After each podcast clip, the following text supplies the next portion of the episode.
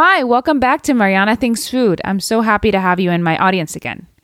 Today, we're going to talk about a new topic. We're leaving this nutrition stuff behind and we're going to go into a bit more policy. The EU came out with this farm to fork strategy in May 2020, and it's quite interesting, and I think it'll change the way we eat, produce, distribute, and farm food. The pandemic has made it quite clear that there are several issues in the system that we need to fix. And the EU responded with this document saying, we want to improve our climate footprint, um, transition our global distribution and production of food into a more sustainable one, create new opportunities in agriculture, food, and food distribution, and create a more resilient system, all the while being the example in the world to help the entire world reach an ideal goal of sustainability. Because in the end, without working together, we'll cease to exist.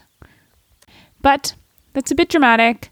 And after reading a lot of books on agriculture and the system and things about the pandemic, well, it's not very difficult to be so doomsday about the food world these days because there are a lot of issues in the system. And so this farm to fork strategy tries to achieve certain objectives by 2030 and 2050.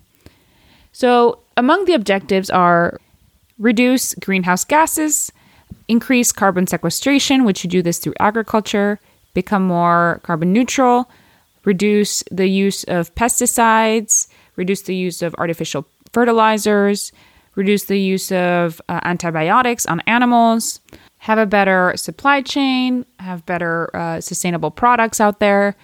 And all of this should be done by 2030 and 2050. So, for 2030 at least, reduce by 50% the overall use and risk of chemical pesticides and reduce the use by 50% of more hazardous pesticides. Reduce nutrient losses by at least 50% while ensuring no deterioration in soil fertility. This will reduce the use of fertilizers by at least 20%. Reduce sales of antimicrobials for farmed animals and in aquaculture by 50% and achieve at least 25% of the EU's agricultural land under organic farming and increase significantly organic aquaculture. So we're at 2020, and not even at the beginning. We're in Q4 2020. So, how are we going to achieve this in nine years?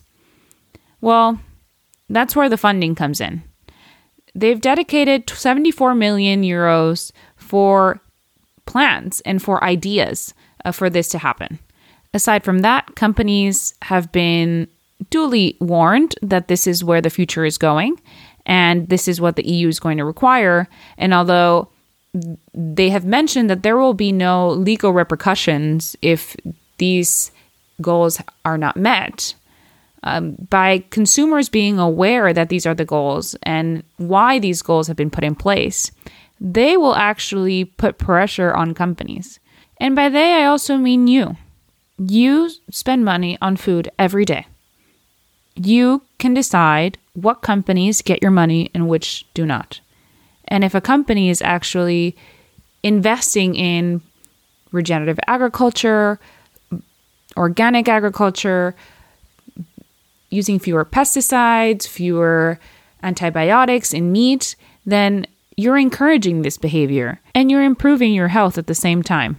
There is so much information out there and so many conflicting interests, but there are a few things that are quite well known.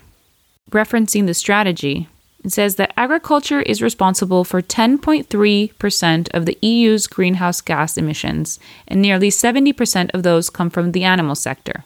This we can take as fact nowadays. Enough people have quoted it. There's enough information out there to tell us that the agriculture industry and animal sector are creating a lot of carbon emissions. But is the solution to stop eating meat? Is the solution to start eating synthetic proteins? And to give you my opinion, I think not. I think first we need to support farmers and animal producers and give them alternatives, give them support, financial, is the first. It's not the same for a farmer to get a loan than your average Joe who works at a bank branch and wants to get a loan for a house. Someone who works at a bank branch has benefits, has a monthly salary, has at least the ability to forecast their job. Yes, they can lose their job, but they have a market value. Farmers, on the other hand, don't have that. They are dependent on the elements. And it's very difficult to forecast whether there's going to be a natural disaster, a hailstorm, too much rain, too little rain, because each year it's his own world. So, why do we expect the people who are producing this very food that allows us to live to follow the same requirements in someone who works a nine to five job at a bank branch. That's for financing. Secondly, I truly believe that farmers and animal producers have better intentions than most people think. They don't necessarily want to be using a ton of pesticides or antibiotics. But if they're forced or encouraged to by either subsidies or the government or a company to produce by volume instead of by nutrient density, that creates misaligned objectives because you create a lot of food, but the nutrient density is low, then you have an excess of food that people aren't consuming, and then the food that they are consuming is lacking nutrients. So you create an obesity crisis, diabetes crisis. According to one of the panels by the EU on the farm to fork strategy, one in five EU adults are obese, and 50% are overweight. And one in eight children from seven to eight years old are obese. That shouldn't happen. And why is that? Why are children and adults becoming obese? Throughout this nutrition course I just finished, I got my certificate this week. Yay me. I came to understand uh, how nutrients interact with our body on a molecular level and on a cell level and on an energy level. And so, with this information, I can confidently say that when our bodies have enough nutrients of what it needs, it should be satiated you should be feel satisfied and not hungry. The problem nowadays is that there's a lot of food being created that is not nutrient dense. So people keep on eating to feel full or feel satisfied, but what they're eating is not giving them the nutrients they need. So they never get this signal that, hey, you're done. This is all you need. And since food is so cheap, these foods that are low nutrient foods are readily available everywhere. So, if food were more nutritious because it's cultivated or produced in a more sustainable and organic way or in just a more conscious way, then yes, it'll be more nutrient dense. It'd probably be more expensive because it wouldn't be as efficient to cultivate a large variety of things in one farm. But when we think about our health, should we be more efficient? Or should we actually be effective? And by effective, I mean satiating hunger, feeding ourselves nutrients, creating a world that is sustainable and not creating too much food that then drives down prices where the governments of different countries need to subsidize crops or even give farmers money not to cultivate. Well, instead of cultivating tons and tons of corn or tons and tons of soybean or wheat, maybe they should be incentivized to grow something else. Or have animals be out on the fields and not in pens. Meat is quite cheap nowadays because animals are left in pens their entire lives, stuffed with food, and slaughtered. all in a very mechanical process and very streamlined and super efficient. Animals are beings, they're living beings. They have emotions, they have anxieties. All of that it's translated in its body. So when you're eating a nice little steak from a super stressed cow, where do you think all that stress is going? And I'm not saying that I believe in a lot of energy stuff, but I truly believe that the better quality food you eat, the better you will feel and the healthier you will be. So, if we were to push for these more sustainable ways of creating food, then the next question is how do we make this affordable? And how do we make sure that we don't become food insecure? And here we have this line that always keeps on popping up. We're going to be 9 billion people in the future. How are we going to feed them? Well, Right now, a third of the food that is produced is being thrown out. And even the food that is being produced, the quality isn't that great. So, how about we start getting the process right and start producing nutrient rich food? And then we become concerned about how we're going to feed these hypothetical 2 billion people in the future. And yes, it might seem a little bit radical, but do we really want these hypothetical future 2 billion people to be eating the awful nutrient deficient things that we're eating nowadays that are causing people to have heart disease, cancer, and a myriad of other diseases?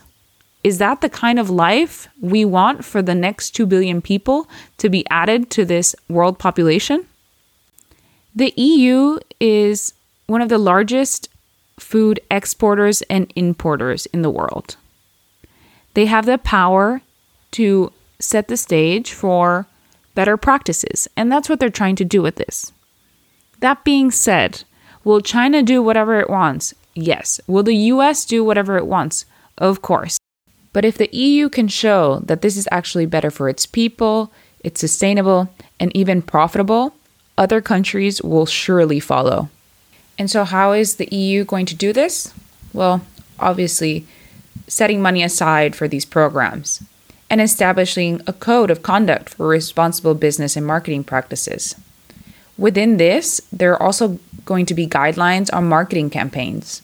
Companies will no longer be able to advertise low prices for meat, and also they're going to restrict the promotion of foods that are high in fat, sugar, and salt. And you might ask, why are they doing this? Why are they trying to control what I eat and what I see and what I, is available to me? But the document states it quite clearly and it's pretty convincing. And I know this from previous readings and from previous knowledge, but I'm quoting from their document. It is estimated that in the EU in 2017, over 950,000 deaths, one out of five, and over 60 million lost healthy life years were attributed to unhealthy diets, mainly cardiovascular disease and cancers. That is insane. Imagine if that's your family member, your parents, even your children, that because you're encouraging this archaic food system where efficiency comes before effectiveness, then you're actually reducing the time you have with your loved ones. And here, we know this. It's not a surprise. What can we do to make this better? Well, follow the plan. Try to encourage people to follow the plan. And it'll become easier. So they're trying to impose some tax incentives for organic foods. So even though it might be more expensive in the future, maybe it'll be taxed at a lower level. So it'll actually be quite similar to the more industrially produced foods. I think that's genius. You not only encourage individuals to seek out these products, but you give them the financial tools to be able to purchase them. And also, you give farmers the opportunity to have a market for their products. And then there's also this aspect of reducing food waste and food loss. something that they quote that's actually quite interesting is that there's a misunderstanding of misuse dates of use by and best before dates. When people go to the grocery store, it's not very clear what it means. So, when I had my cookie business, or before I started, I had to get Safe Serve certified. I had to learn what the use by dates were, understand how to store food, how long it would last. And the thing is, policies are quite conservative because you don't want to get people sick when you produce food or sell food because you, as the business owner, are responsible. So, a lot of times when food says uh, use by or eat before this date or best by, it still has some time left. You should use your own nose um, because it's very good in telling us when things are going off. Uh, and not throw out things just because it says a used by or best before date. This generates a ton of waste at grocery stores because when if I were a, f- a bread producer, I go back to the shelf and I see my loaves of bread and then it's the best before date. I have to take that back and then I throw it out.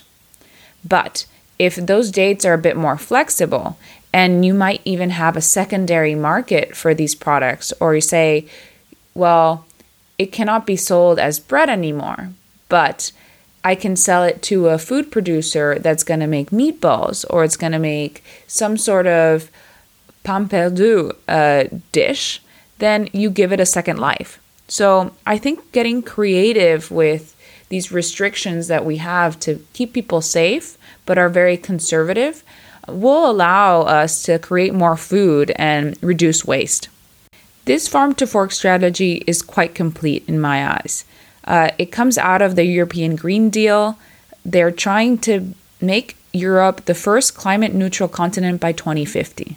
That is a great feat, and also something that other continents and countries should aspire to. Under Europe's Horizon 2020 initiative, they're proposing to spend 10 billion euros on research and investigation on food, bioeconomy, natural resources, agriculture, fisheries, aquaculture, the environment, and the use of digital technologies and nature based solutions for agri food. This sentence alone shows you where investment will be going.